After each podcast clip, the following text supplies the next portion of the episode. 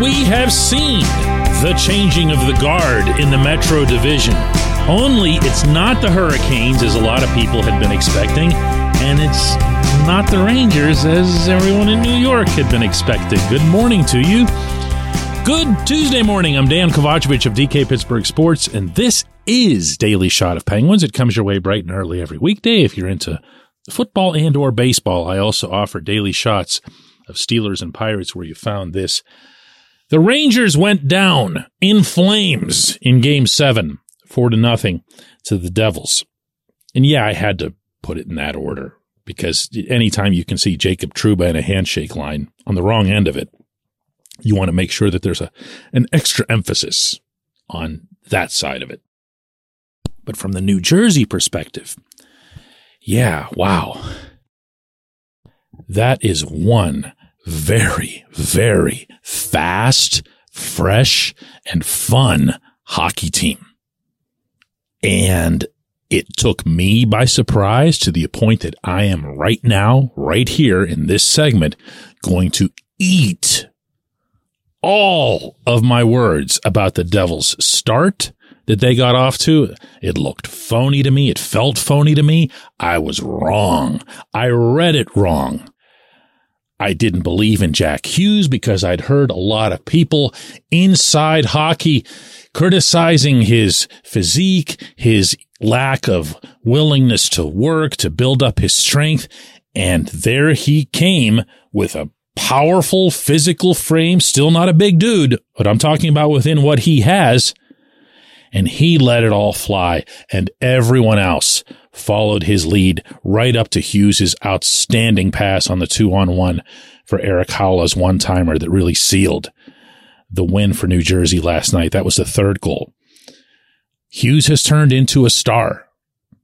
Other players who I thought were either draft duds or were never going to rise up, like Nico Hischier and others, have become real live hockey players. Moves that were made there by Tom Fitzgerald, who could have been your GM right here in Pittsburgh, ended up paying off. Smart acquisitions, guys who fit the way that they wanted to play, which, by the way, was not the way they used to play for many, many years in Newark. And then they get into the playoffs. Things don't go well at the start, and they find a goaltender. They find Akira Schmid, 22 years old from Switzerland.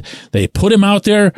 Has almost a Johan Hedberg feel to it. Sometimes you just don't know who's going to take off for you in a playoff environment.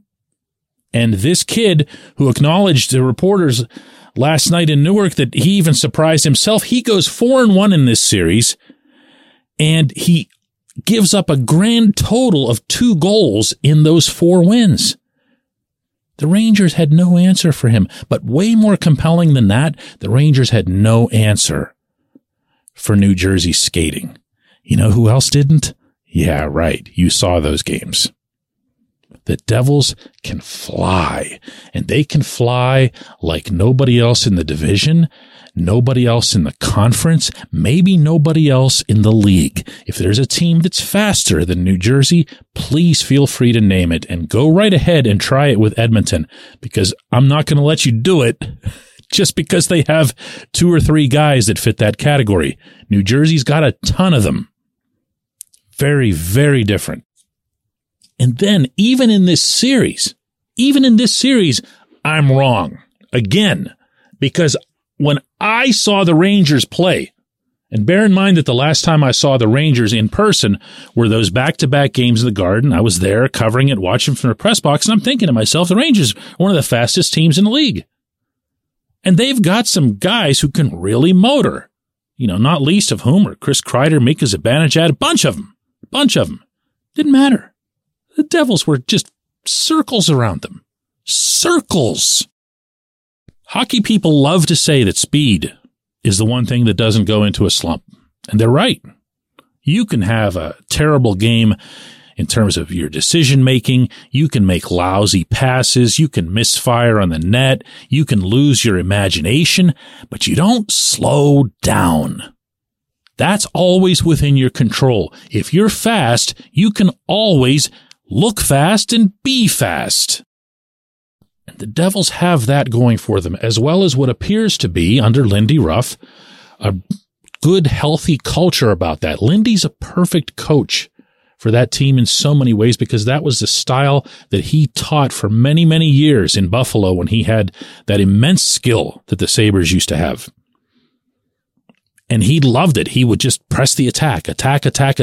Yeah, he wants you to defend, but he wants you to go. Well, you can do that if you have speed. The Devils have that. The Hurricanes have some of it too. The Hurricanes do not, however, have an Akira Schmid. And I'm going to take the Devils in this coming series because I'm tired of being wrong about the Devils. What does all of this mean for your favorite hockey team? I have no earthly idea. That is my honest answer to you. I don't know that the owners of this hockey team are even watching any of these playoffs now that the Bruins are out. Being that they're all from Boston, they all live in Boston, I don't know. I don't know what it means. I don't know who's in charge. I don't know who they're going to hire. I do know that there are a couple of guys right now, Fitzgerald's one of them, and Jason Bottrell, who is the assistant GM to Ron Francis in Seattle, gotten their teams into the second round of a tournament for which the Penguins couldn't even qualify. Once the Penguins have a GM, once they have a front office, all of this will be a lot more fun to speculate on from their perspective. But for right now, there's some catching up to do, and you wouldn't want to start that race while giving the other guys 2 or 3 strides. When we come back, J1Q.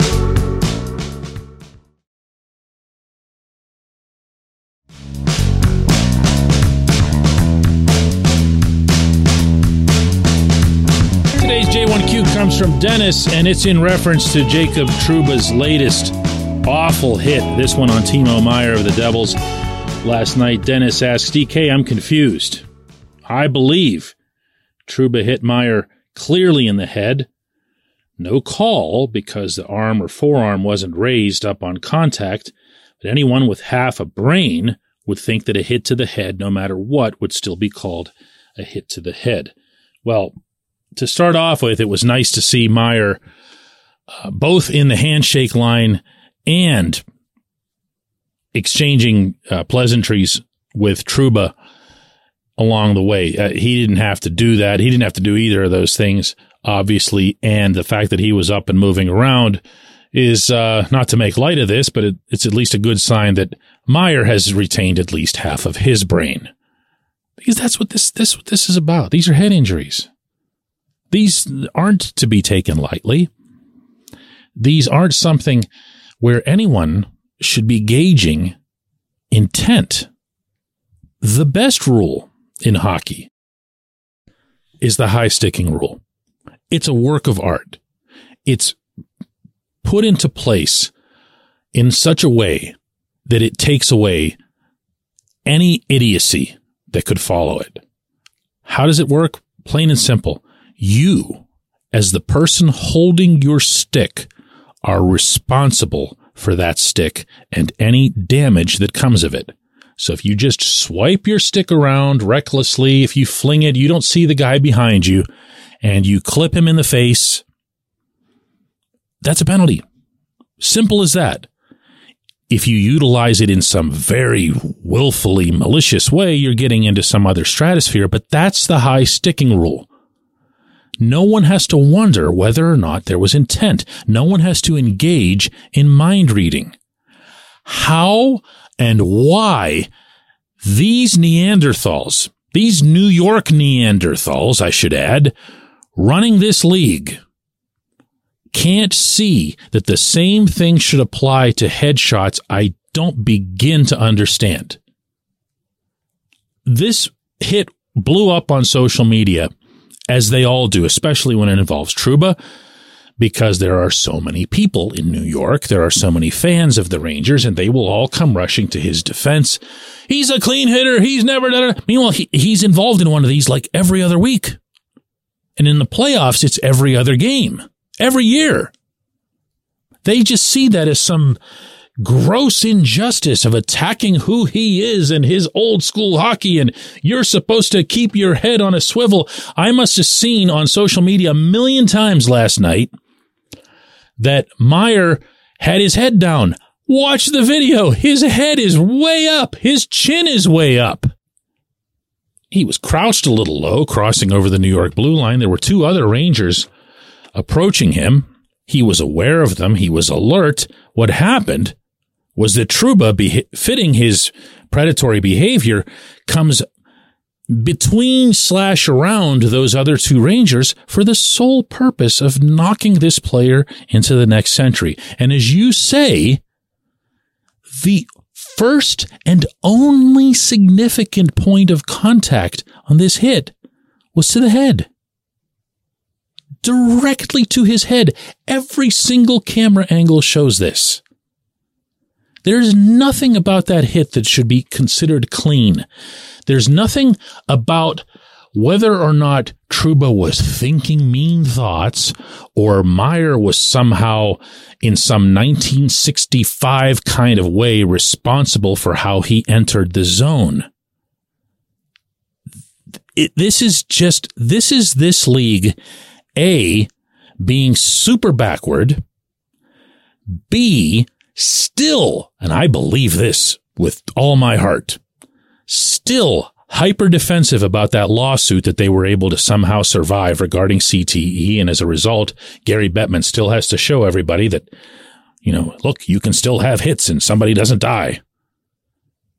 And C, the headquarters is in New York.